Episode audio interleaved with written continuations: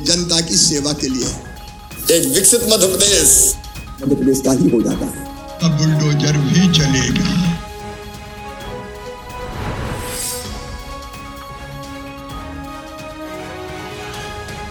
मुख्यमंत्री श्री शिवराज सिंह चौहान आज सागर में आयोजित संत रविदास महाकुंभ में शामिल हुए। इस दौरान सीएम श्री चौहान ने दो सौ इक्यानवे करोड़ के विकास कार्यों का लोकार्पण एवं शिलान्यास किया साथ ही विभिन्न योजनाओं के हितग्राहियों को हित लाभ प्रदान किए। कार्यक्रम में मुख्यमंत्री जी ने कहा कि सागर में 100 करोड़ की लागत से संत शिरोमणि रविदास जी महाराज का भव्य मंदिर बनाया जाएगा।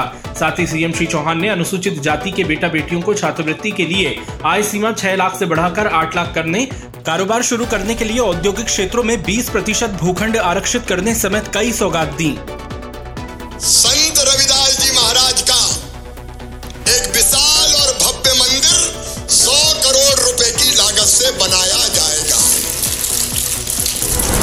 सीएम श्री चौहान ने ऐलान करते हुए ये भी कहा कि नगरीय निकाय में पॉलिसी बनाकर मेन होल की सफ़ाई मशीनों द्वारा कराई जाएगी।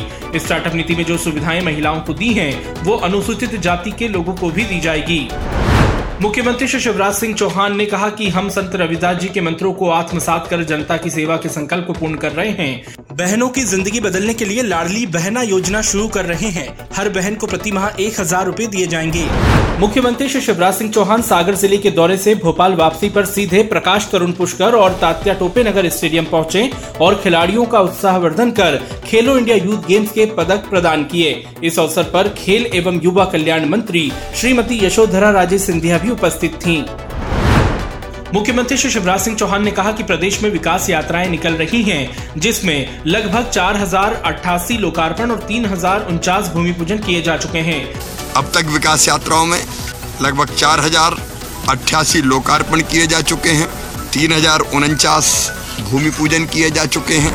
अपने प्रतिदिन पौधरोपण के संकल्प क्रम में मुख्यमंत्री श्री शिवराज सिंह चौहान ने वाटर विजन पार्क भोपाल में आज प्रेस काउंसिल के सदस्यों के साथ आम पीपल अमरूद और सप्तपर्णी के पौधे रोपे।